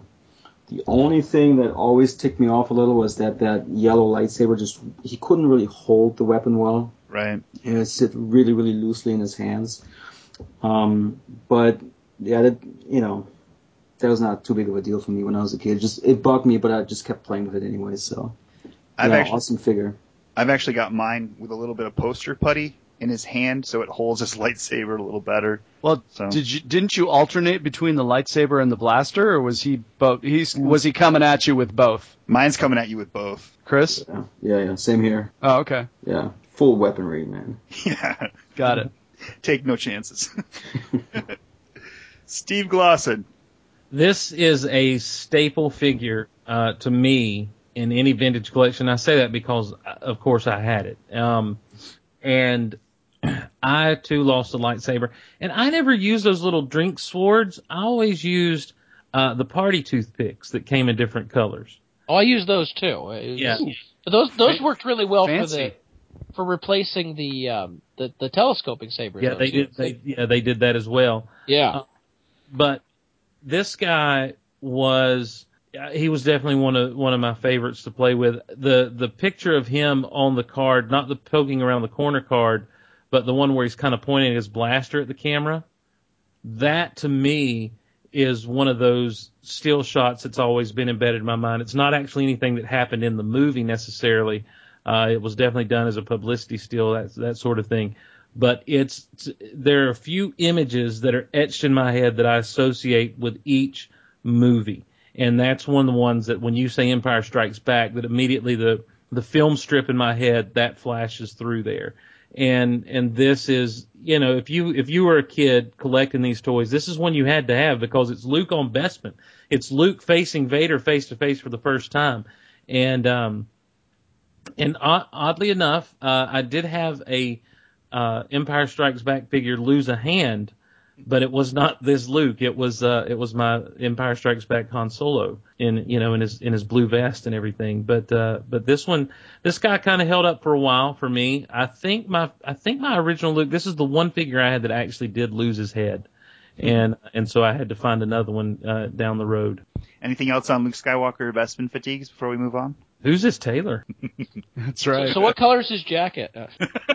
uh, next the Rebel Soldier. And I will start with Ryan this time, just to throw things off. Uh, yeah, I I think I actually had two or three of these as a kid. Apparently, I needed to build my rebel army or something, but uh, I was not one of those. I, I've heard lots of stories where people doubled him as their Hoth Luke before the Hoth Luke came out. Mm-hmm. I never did that. I he was always just a soldier, but at the same time, it, it, well, I, I could say I had it a, after the Hoth Luke came out anyway, but I didn't have the Hoth Luke as a kid, so but I'd seen the figure. I knew it looked much different because um, the Hoth Luke, of course, has the molded um, visor on his chest and everything. But yeah, I mean, it's it's kind of a not the most exciting figure. He's you know pretty plain. He's just a, a trooper, and there he is. I, I think this is you know when when I talked about the holiday special, and Gus would would bet us uh, if uh, if we could make it through the holiday special, uh, he would give us a vintage figure. I think I got a, a, a Hoth Rebel Trooper for that. But that's yeah. about all I can say about him. An army builder. Yeah. Mm-hmm. Tom. This was actually getting all sentimental here. I uh, I like this figure. I think this is one of my favorite figures in this wave. Um, for me, he did uh, double as Luke, and uh, not only was he an army builder, he had cool uh, details in my opinion. And uh, he was just a he was just a cool dude. I think uh, there's a few people that uh, agree with me as well. I know Brock Walker, he's right? A big, uh, he's a big Rebel Soldier fan, and I can see why. He's a he's a cool guy, really nice detailing, and uh, those goggles up on his uh, um, uh, brim of his uh, the whatever that snow hat or whatever. Mm-hmm. Someone's gonna probably send me an email saying that I'm an idiot for not saying it right, but it's Tom, it's a snow battle helmet. Right, right, yeah. Um, I can't tell you why, guys. Uh, he's just one of my favorites in the in the uh, in the wave here. Do you like cool do you, figure? Do you like the fact that he came with that Bespin blaster, or does it not really matter? Nah, it doesn't matter to me. No. No, actually, you know, it's funny because uh, the uh, the these guys in the trench they had all the big guns. So go figure. Yeah. He would have done pretty well probably with one of the larger guns. So I mean the the choices for weapons on these were kind of all over the place, but uh, mm-hmm. he's one of my favorites. So yeah, really cool guy. Steve. Um, this guy spent a lot of time, and I know we're not talking about it, but he spent a lot of time in my Rebel turret playset. Uh, oh yeah, that seems uh, natural. Yeah, yeah, he was up there, and um, taking out some some bad guys with a big gun. Uh, I just for for whatever reason, the whole line of the Hoth figures, from from the Han Solo right through to the Leia, uh, they always just fit together so well to me, and they seem to be the most conducive to having kind of a team together. I just always really dug him, and this guy just fit right in there. I never used him as a Luke either. Uh, I had the Luke. I still have the Luke, which is an incredible sculpt. I know you guys will talk about that on a future show, but um, to me, that Hoth Luke is one of the best uh, Kenner figures from from before the Return of the Jedi line started to come out. But uh, but this guy, you know, and it and it's odd that you got a Rebel Hoth trooper, but you never got uh, a Rebel guy from uh, Star Wars. That you never got one of those guys from the Tantive IV. Yeah. Yeah yeah, I, I, I'm not sure why they never got to that, but another yeah. another weird mystery we'll never know. Chris. Yeah, I agree with you guys. It's a fantastic figure. Um, I loved playing with it when I was a kid. It still looks great, actually. Yeah, I, I wish they would have released um, different versions of this guy. You know, maybe a little differently painted or something like that. But yeah, I, I loved that figure when I was a kid, so got nothing more to add to that. So. Well, let me let me ask you guys this because it also might be something that comes up on a on a future episode, and I don't want to steal the future episode's thunder. There's another Hoth soldier that's like all white. That wasn't a Yeah, variant. That's right. The That's guy with the mustache. The Rebel Yeah. General, Cliff Clavin. Yeah. Okay, so that's that's a whole that he is a def he's a different figure altogether. Yeah, it's called the Rebel General. Yes, I thought he was in this wave too. No, he's not on No? the, not on Really? the 30. No, we're just doing the uh, 31 back. Oh wow, I could have sworn. My gosh. Okay. He is not. To I me, he's an inferior figure to this one, by the way. Though that all white, he looks like something that uh, that Ralphie's mom dressed him from the Christmas story. Yeah. Well, well, not to get too far off of it either, but him and the Luke also came with that really weird gun. Yeah. Oh, with shoulder sling that would sling. yeah. Yeah. It was cool that you could put it on their on, on over their arm, but it made no sense in looking at the movie, especially Luke. But Okay, um, I didn't have this figure growing up.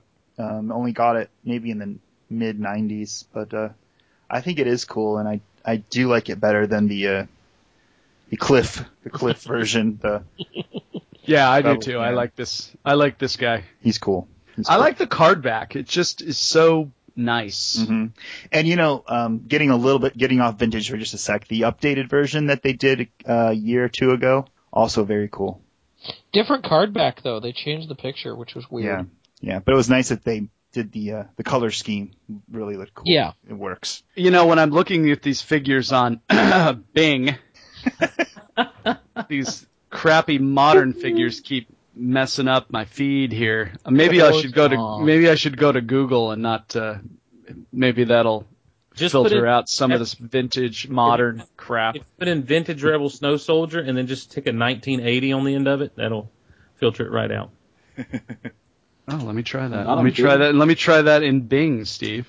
Moving Bing, on. Look at that. Look at that. yeah, it worked. What do you know? Moving on, we have the uh, the Cloud City Security Guard. Um, and actually, that that's another name where they kind of changed it. It's uh, I think on the card back it just says Bespin Security Guard. It's another thing where the catalog variation has a little different uh, different take on the name. But the uh, the first Bespin Guard. Let's start with Tom again. Which one do we want to talk about? Because there's two. Wh- which one came out first? The white one. All right, let's talk about him. Let's only talk Uh, about him. We'll get to the the uh, the uh, the black the black uh, Bespin Guard. We'll talk about later. No, he came out in a different wave, I believe, didn't he? Right. Well, yeah. He's The on black- a fu- uh, he, the, yeah, he's on a future show. He's Yeah. on, he's like on episode 22 or something. Okay, okay. um, yeah, this was great. I, I always thought he was, you know, I don't know, kind of, kind of boring. Not as cool as the Hoth soldier, but uh, you know, he was okay. He was Mm-hmm. one of those weird background guys. Uh, definitely, the Hoth soldier saw a lot more action, but uh, he was okay in his own right. I don't have much to much to add for this fellow, unfortunately. Chris? Yeah, that's that's exactly how I feel about it too. Um, but I did like him having. I did like to have him in my background. So, you know, whenever I did set up my my Bespin little things there where I played the whole scenes there, he was always there. So, um, kind of helped to to play out the scene better. Even though I've never really played with the figure itself that much. I, th- I don't think. Um, so cool background figure, but not as cool as uh, some of the other figures that they released in this wave. Uh, Ryan. um, again, I think I had a couple of these as a kid. I, I don't know why I got army builders when I was a kid. I never had Hoth Luke or Bespin Luke. It's kind of odd, but may, maybe I got I was the dumping ground for some other kids or something. Who knows? Anyway, um, kind of.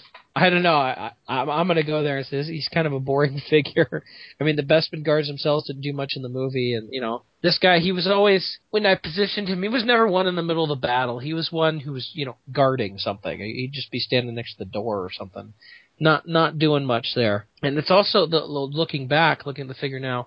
The, the gold trim on his his uniform. Do any of you guys have a figure that has a really nice gold trim on it? Some- yeah, when I first got him. Somehow I do, but uh, Okay. I don't know how. Same But yeah. Because every one of them, I I have like four or five of them now, and all of them you can barely tell there's a gold trim there. It's pretty much all blue. So, Yeah, that gold paint does rub off quite easy. yeah. The, the other Bespin guard I have, the um, the uh, the African American version, his uh, his gold is gone completely. gone. Yeah. You mean the African Bespinian version? that's correct. That was awesome, Steve. uh, Wow. I don't know if that's going to make it in, but it's good stuff. It's good stuff. Steve, any thoughts on the Bespin Guard figure? I don't know what boring figure you guys are talking about because I love this guy. Um, I, I honestly, I'm, I pulled up a picture here on on uh, on Google instead of Bing. I need to get I need to get with the times and start using Bing search. But um, I didn't realize he had like I pulled this up in this picture. He has this nice gold trim, and I'm like, well, that's not a vintage one. What is it? Because I don't remember mine ever having gold trim. That's how much it got played with. I do. I will tell you this: that the joints on this figure got loose quicker than just about any other figure I had, except for a Death Star droid. And um, and and he's always been really loosey goosey on his joints as far as I, you know, as as far as I remember. But he got a lot of playtime because this cat. When uh, when Lando got ready to take off with the team, he's like, Lando, take me with you. I want to join the rebellion, and that's how I always incorporated him into the play. I just never had a name for him. I just always called him, okay, guard, come with us, you know, that kind of thing as a, as a kid. Right. Um, but, uh, but I, I don't think this guy, I don't know if it was his mustache or, or that weird hat, but for some reason, these security guards captured my imagination as a kid. I just, I was like, who are these guys?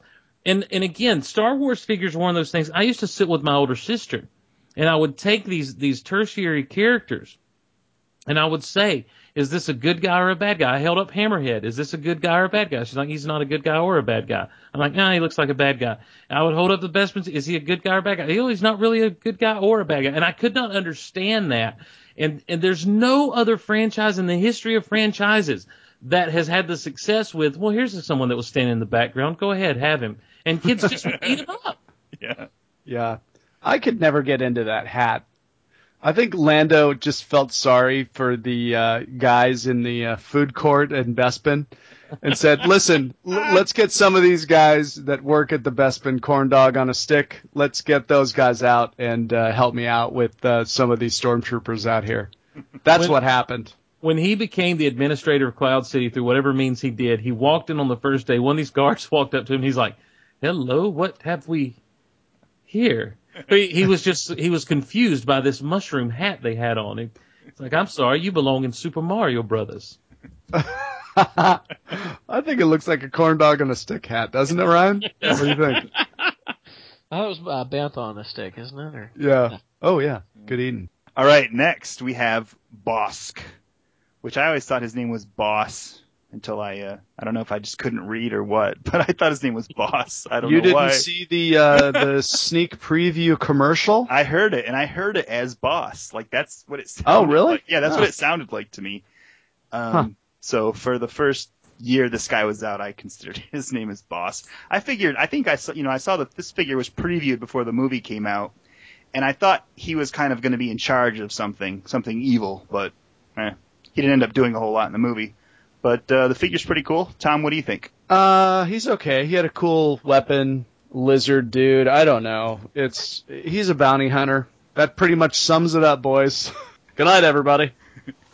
Chris, Oh, I think Bossk is uh, an awesome I'll- figure. I love how he holds his uh, weapon. Um, it fits perfectly. That's one of these figures where I've never lost the weapon because he is just really able to hold on to it well. That is true. Um, and I really like his his face. I think first of all, I think the whole figure is sculpted really nicely. But when you look at his his face, you'll notice like to me, some of these vintage Kenner figures look like they're smiling, and Bossk is one of them.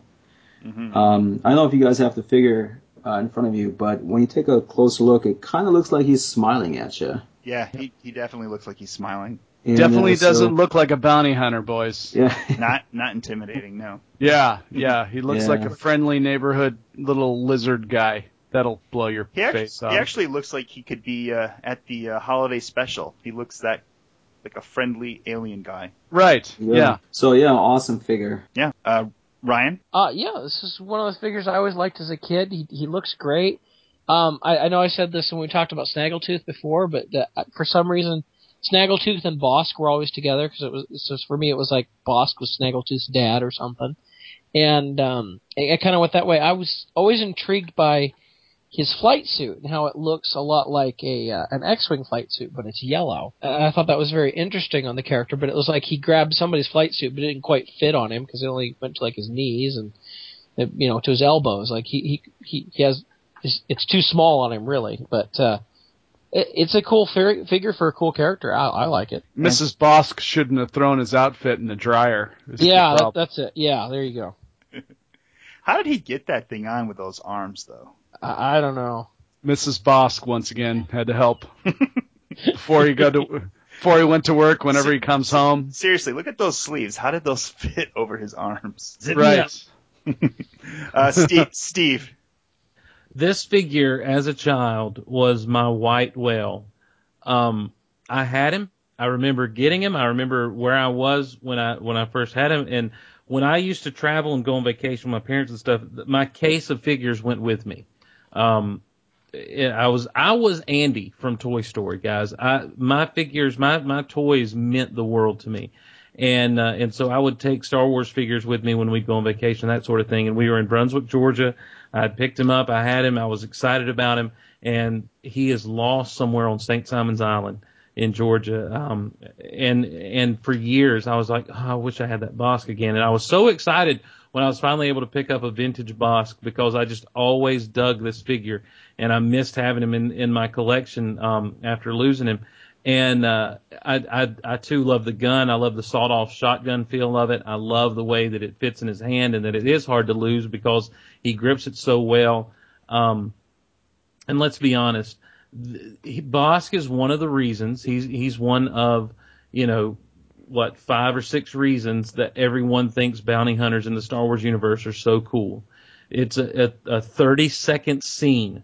We see him snarl at an Imperial officer, and then we see the cast of characters that he's lined up with, and bounty hunters rule and because he's got that unique look, he is he in an Empire, especially an Empire which was devoid of a lot of alien characters. You know, he was someone that really stood out. You know, he, had he been in the cantina, you might not have noticed him as much, or he might not have been that big of a deal. But because he stood on the bridge of a star destroyer, in amongst all these other human figures, and uh, he just he really stuck out. And that yellow flight suit, however he got it on, I think it's been on most of his life. Probably, probably just grew into it, and um, it's just I always thought it was so cool. And in my mind, as a kid, because I knew he was a bad guy, he was definitely a bad guy.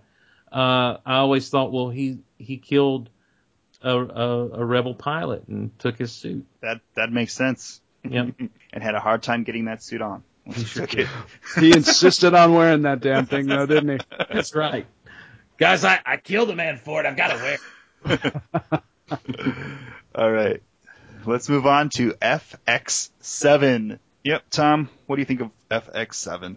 I have a story about FX7. We were uh, in Enterprise, Oregon, not far from where we spent way too many a weekend away from my friends and away from our house. My dad insisted on camping and, and doing all that good stuff. Um, was at a uh, Safeway and uh, of course, you know, back then you could get figures anywhere.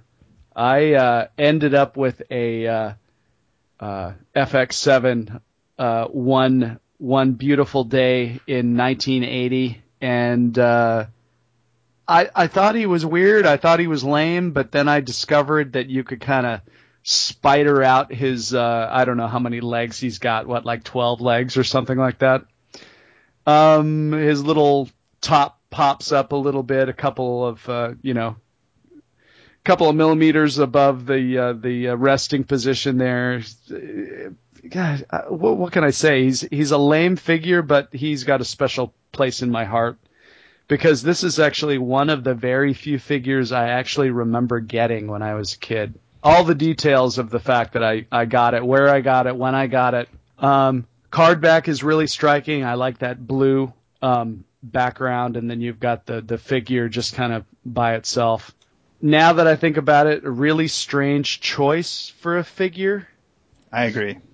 Um, especially for the first wave of Empire. Right. Even though I was, you know, I thought the same when I was a kid, but uh, I was, I was, I was happy to add him into my collection, and uh, and there he was. When uh, when this figure came out, It was the first wave, like I said, and um, at the point when Empire figures started coming out, I gave up the dream that I would have every Star Wars figure because I knew I just wasn't going to be able to get them all. That I would never convince my parents to get all the figures for me. So I kind of had to start picking and choosing. And I have to say, FX7 was definitely on the let's not get this figure list and let's get Luke or or Snowtrooper or somebody. So I never had this figure as a kid, so I don't have much attachment to it. Well, yeah, clearly that uh, clearly that uh, Safeway in Enterprise, Oregon, was was filled was filled with peg warmers that Yeah, day. That's all yeah. I could say. Yeah, but you know, now looking back on him, he he is pretty cool, and I agree, Tom. He's got a lot of cool little parts, and maybe I would have enjoyed him as a kid if I ever did get him, but didn't get him. Uh, Ryan, what's your experience with FX7? Uh, this is a figure I, I've had since I was a kid. Only his claw arm was lost or chewed off by the dog or something when I was a kid. It was only recently I actually picked up an FX7 that's wholly complete. Um, you know, looking back at the figure, it's it's a fairly good representation of the character and you know that. But that being said, uh, this is an action figure. I mean, it's got all these arms that still that can stick out and do nothing really, you know. And his No head can pop denying that this was just a really lame choice. It, it is such an odd, yeah, very odd figure for them to do. I mean, it's a different design. It's a different design for a droid. Um, and and, and so that's kind of interesting. And he was featured in in scenes with uh with Luke and stuff like that. But it's such an odd choice for this. And and I, you know, you could tell why it was a peg warmer. And you look at that vintage card back, and it's just it's FX7 in front of a Starfield. I mean, they they didn't couldn't even put him in the bed bay and Hoth, you know, there with Luke. I mean, might that have sold the figure better if they had Luke on the card with him? I, I, I don't know, but it's it is a very odd choice for figure, and Hasbro didn't even remake this figure until 2001, I believe it was. And, and Hasbro's only done one of them in, in that, so uh, Hasbro took their time getting to it. Is so it's, but but Kenner got right to him. The first 31, there he is. Do you think? F- Uh, FX7 looks more like an accessory than a figure. yeah. yeah. Do you Swiss think? Uh, knife. do you think Kenner maybe was led to believe, or just thought that this character might have something more to do in the movie besides sit there and Look like a battery with arms. yeah? I, I don't know. I'd like to be at the meeting where they were deciding, okay, we've got this new, you know, the next Star Wars movie is coming out. We gotta, we gotta make this first wave. And someone said, let's do that guy. yeah. But, you know, uh, Chris, what are your thoughts on FX7? Um, yeah, I had the figure when I was a child, but I never really knew what to do with it really, because he, the figure just didn't quite fit in with the uh, the action scenes that I played with, played, you know. Um, and I thought that the, the vintage cart back, that the photo on the cart back was just really confusing with with the droid like floating in space, and um, I couldn't really place the figure um, anywhere in the movie because back then, you know, I had only seen the movie uh, maybe twice or so, and I wasn't quite sure if if there really was that that droid that we briefly saw there, um, then the whole bacta tank scene. So it was just a really weird figure for me, and it was just just odd. Um, so yeah, not too fond of that that figure. I mean, even 2-1B had lines. This guy didn't. He may, maybe percolated a little bit in the background, but that's it. Yeah. Yeah. S- Steve, your thoughts on FX7? FX7 for me is is an exercise in how you capture a kid's imagination. Um, I had this figure, and there were a lot of things about this figure that just wigged me out. Uh, the idea that he looked as tall as a regular sized figure, but in the in the old vinyl cases that you had, you know, with the two trays, uh, he fit in the short uh, one that was reserved for like a Jawa or an Ewok or a or an R2D2 figure. Are you serious? Yeah, it always blew my mind. I'm like, how is this happening right now? And- Wow. Oh my! I'm- I didn't realize that. Steve, Steve, if I had known um, that, maybe I would have wanted this figure more because I always felt like there were a few too many short spots in the cases I Well, had. well, and, and the thing, and it just kind of always tripped me out, and and the arms that would pop out on him, in the way, and so, and I like Chris never saw this guy in the movie, uh, because my my most vivid memories of actually seeing Empire for the longest time as a kid was not in widescreen. This movie came out when I was three years old. I fell asleep about the time Luke got attacked by the Wampa and woke up about the time he was being told that Darth Vader was his father. You know, I was just a little little kid, and but I had these toys, and as I started playing, I'm like, I don't remember where did they come in. And I'm going through my through my trading card set, you know, of all the trading cards I had from Empire Strikes Back, and they were all dog eared, messed up. Where I just would always flip through them and look at these pictures, and and you could kind of see them here, and you kind of knew what was going on, but you're like, what is what is this thing? And I just I was always figuring out, trying to figure out where can I put this guy? What is his deal? What is his situation? And I could never let go, and I and I could never bring myself to say, "Wow, this is a lame figure." So much so that when Hasbro in their Power of the Jedi line back in 2001, and when it came out, they were having an FX7 come out.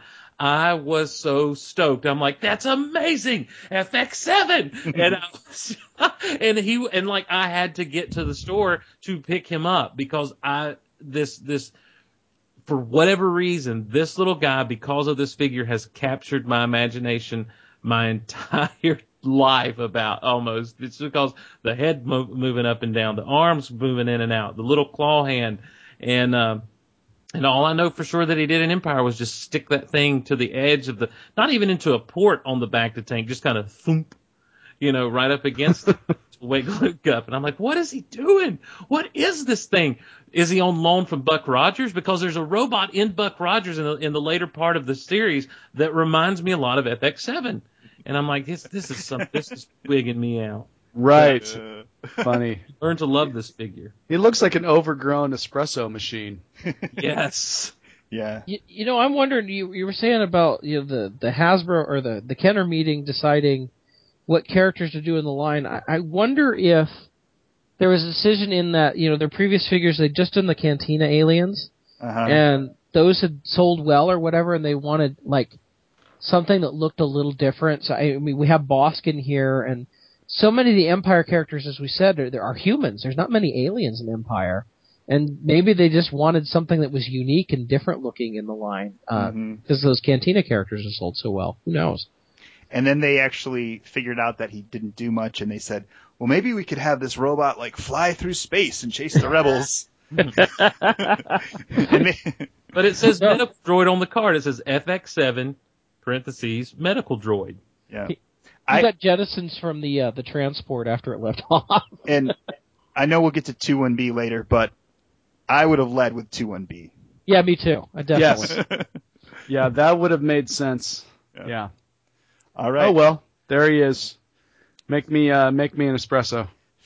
Finishing out this wave of figures, we have IG88, one of the taller figures, comes with two weapons. He's pretty cool. I could never decide if what the front of his face was. I guess it's those two little. I guess those are eyes poking out. I don't know. Tom.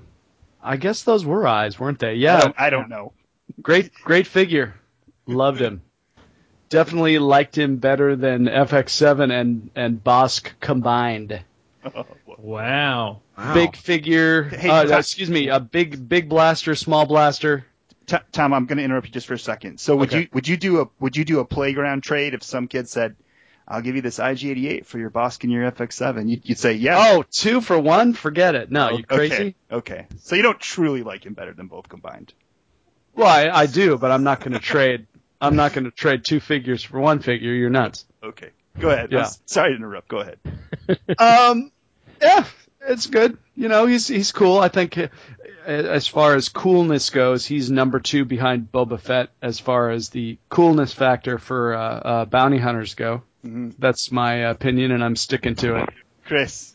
Yeah, it's a great figure. You know, I remember playing with it uh, at the playground, and when I played with this, I always moved him very slowly because I always thought that he's a robot. He can't move fast, you know. And then what do you know? Shadows of the Empire comes out, and you have IG-88 just like jumping around and then hunting down, uh, you know, trying to get to Boba, uh, Boba Fett and uh, Han Solo. Mm-hmm. Uh, they just kind of totally threw me off. back How did you? Hey, Chris, how did you say IG88 in uh, in German? I have no idea. What did you say? What did you call the I, think? I would say IG88. There you go. But now Royale. that you uh, mention it, I don't really remember what I called him back then. Huh? Um, yeah. Are those his eyes, Chris? Those does he have eyes? I what do you think? He does have eyes, yeah. I but that's something I just noticed, um, you know, a few years ago when I took some close-up shots of some of the modern figures. hmm Um, but when I was a child, I never noticed that he that those were eyes at all. And then you know, like in the Clone Wars, they have a, a similar droid, right? The IG-86 versions, Yeah. and they jump around like crazy too. you Yeah, know? that was kind of jarring for me to watch. Well, how guys, quickly. IG88, he actually has eyes all around his. He's like a spider. He's got he, those little red, orangish little dots around his head. Those are the eyes. Those were. That's what I always thought of the eyes being. See, he's got two little. um It's got those protrusions. Yeah, I was. I, I don't know. I don't know. Huh. It probably doesn't matter, but I wonder about it sometimes. Uh, Ryan, what do you think about IG88? I'll weigh in on his eyes. Um, uh, yeah, those are his eyes. If if you guys have like the 12 inch that have been done, like the the the Kenner 12 inch as well as the uh, the sideshow and the Hasbro 12 inch, uh, you could tell those are eyes. It's it's definitely supposed to be the front of his head and, and all that. So yeah, those are his eyes. This is an awesome figure. It was one of the to me one of the best sculpts in the vintage line. Uh, they did a great job with him. He, he, such a cool looking character, and it's so funny because everybody likes IG88, and yet all he was was you know basically a prop on the set. Uh, you know, it just was stood there. he did nothing in the movie. At least Bossk, you know, growled at an Imperial officer and moved his Right. foot. no, his head IG88 moved a little bit. I think. Yeah, his head moved. Yeah, it's like what? But he looked so darn cool, and he came with two guns. I mean, come on. You know, w- when we had figures that you know, might come with one gun or maybe nothing at all, like three PO or something. It, this guy came with two guns, and one of them was a big gun. You know, I was like, oh, th- this guy must be cool because he has two guns. and the, the sculpt was so good that I'm pretty sure when they came up the Shadows of the Empire uh, figures, that was basically the vintage mold, just slightly retooled when they did that figure in '96. yeah, I think you're right. Um, yeah, and and they didn't really update that until the vintage uh, card figure that Hasbro did, because they even did another IG88 in 2001. I think it was still pretty much the same mold. Hmm But uh, I, I think he's an awesome figure. Um, you know, again, surrounded by mystery, much like Boba Fett. We didn't know much about him. I know there's a couple books that went into more about him, and he ended up being uh, in the brain of the Death Star or something like that. Some weird crap, but Oh, um, brother. yeah, and the Death Star too, right? yeah, Yeah. Death Star too. Yeah, that Gar- was garbage. was like Tales of the Bounty Hunters or something. But yeah, that that was kind of strange. But he was cool in Shadows of the Empire though. Um, yeah, the very very cool vintage figures. One of my favorites. And of course, he was really tall, so we liked him for that too. Uh, Steve. Uh, IG88 was um, one of those figures that I just I love to look at. I love to hold him.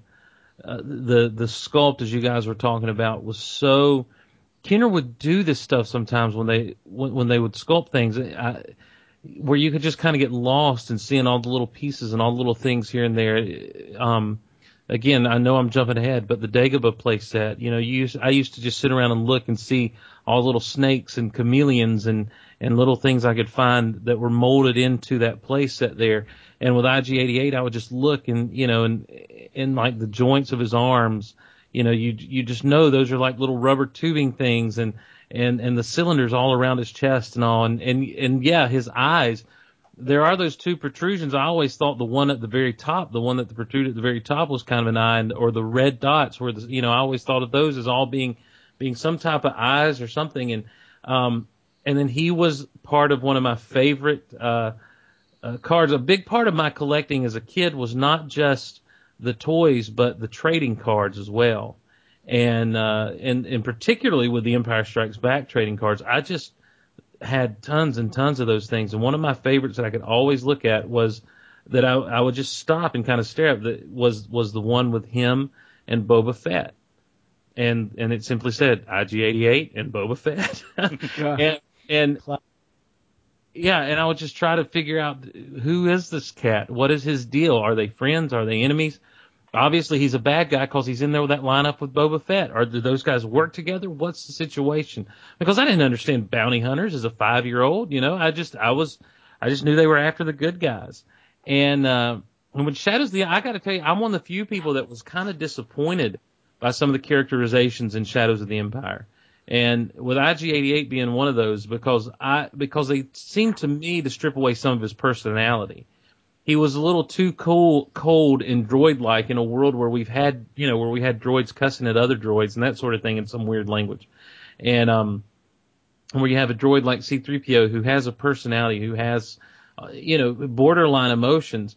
And so, uh, so I was a little disappointed by that. Not that I was disappointed by the overall story of Shadows of the Empire, but, um, but it was just never, a, it was one of those situations where it didn't line up with what my imagination was. He was, in my imagination, this was a cold guy. He was calculating, but he was never like a robot cold. He was, you know, he was just programmed to be just, uh, you know, as bad as Boba Fett, really and uh and always he used to always hitch some rides on the old Slave One, guys.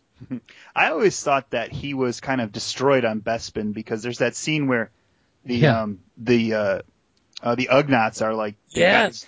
yeah they've got C3PO like in pieces and it looks like it's IG88 that's all mangled Yeah. behind them. So I always There's figured definitely a IG88 like robot back there in front of the furnace. hmm so I, I, What if Lucas's intention was that he had taken IG88 out?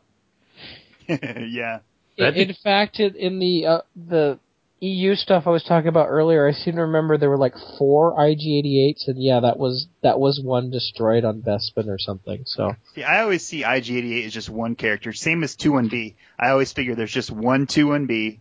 He just travels the galaxy and but, yeah, But then, you know, I you know, I think I always say that the 2-1-B in Empire is the same 2-1-B that's in Revenge of the Sith and the same, you know, same 2-1-B that's in the Rebel briefing room. It's just the same guy. Well, the one in Revenge of the Sith actually looks different. Well, he's the same Was guy. The same 2-1-B that got ripped apart by Jabba in Return of the Jedi? Uh, That's actually well, yeah. I think the rebels had to go back for him, put him back together, and then take him to the rebel briefing. I just, I, I don't know, but um, and then you, but then when you get to the Clone Wars, you clearly see that there's a ton of two and Bs. And that kind of, I couldn't, I couldn't, uh, I couldn't, I couldn't uh, keep the story going in my head once I saw that. I had to finally accept that, that there's more than one two and B. Another show. That's right.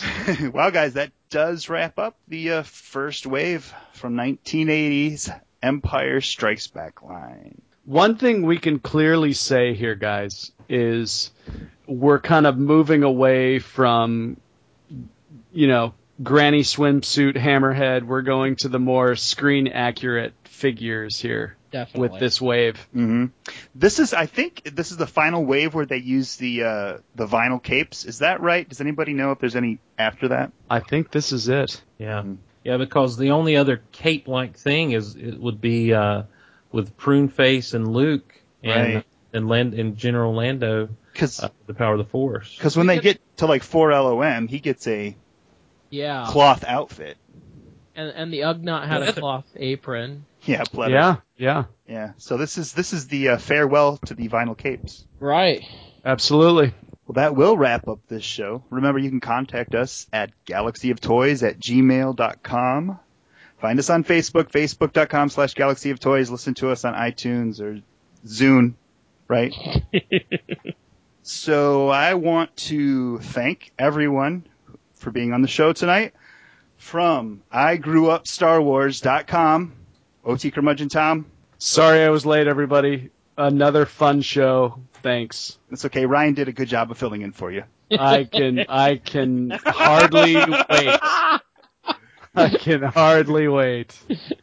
From JediBusiness.com, Chris B. Hey guys, thanks for having me. Uh, Steve, thanks for coming on. It's fun yeah, to listen to you, you. man. Yeah. And uh, I'll talk to you guys next time. From Bend-Ems to the Black Series, he collects them all. Our good friend Ryan. Thanks for having me once again. Always a pleasure. And from Geek Out Loud, we finally got him on the show, Steve Glosson.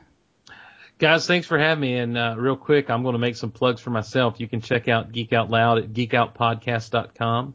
Um, there you'll find all the links to the various shows that we do under the Geek Out Loud banner. Uh, Mark Out Loud, which is a wrestling show. Know What I'm Saying, which is just kind of a, a talk show with me and my friend Carl, who's also a big Star Wars fan. And um, Carl from the Wampa's Lair, right? yeah, yeah, yeah Yeah, yeah. and uh, and and all the stuff we do there. Geekoutpodcast.com. And Geek Out Loud is is proud. We're proud to be a part of the Shot Glass Digital Radio family, which is a host of all kinds of great podcasts. Of course, Rebel Force Radio's over there, the Bondcast, uh, Techno Retro Dads, um, and of course, and Geek Out Loud as well.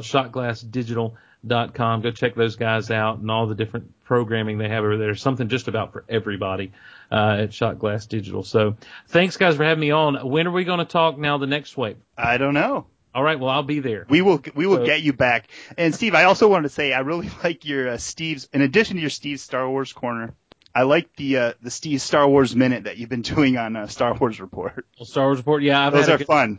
Yeah, Riley. The sad thing is, is Riley he, when he started that idea, he's like, "Yeah, I'll give you a little bit of warning and kind of tell you what we're talking about, so you can work something up." And the last few times he's gotten in touch with me, there's been no warning. He'll he'll text me about 45 minutes before he calls, like, "Hey, can you do a Star Wars minute tonight?" I'm like, "Yeah, sure." and then I get a call from a weird number in California uh, because it's a Skype number, and uh, and and we're off to the races. So I'm having to make stuff up, but I have a good time doing that Yeah. uh, with those guys. Those are those are definitely fun. Um, okay, well that is it for the show. My name's Jason. Good night, but not goodbye. Just one more round, friend, then homeward bound, friend. Don't forget me in your dreams. Just one more song, friend, and then so long, friend. The nights get shorter, it seems. Just one more rhyme, friend. Yes, it's a crime, friend. But you know time, friend, time can fly. So it's good night, friend. Good night, but not goodbye.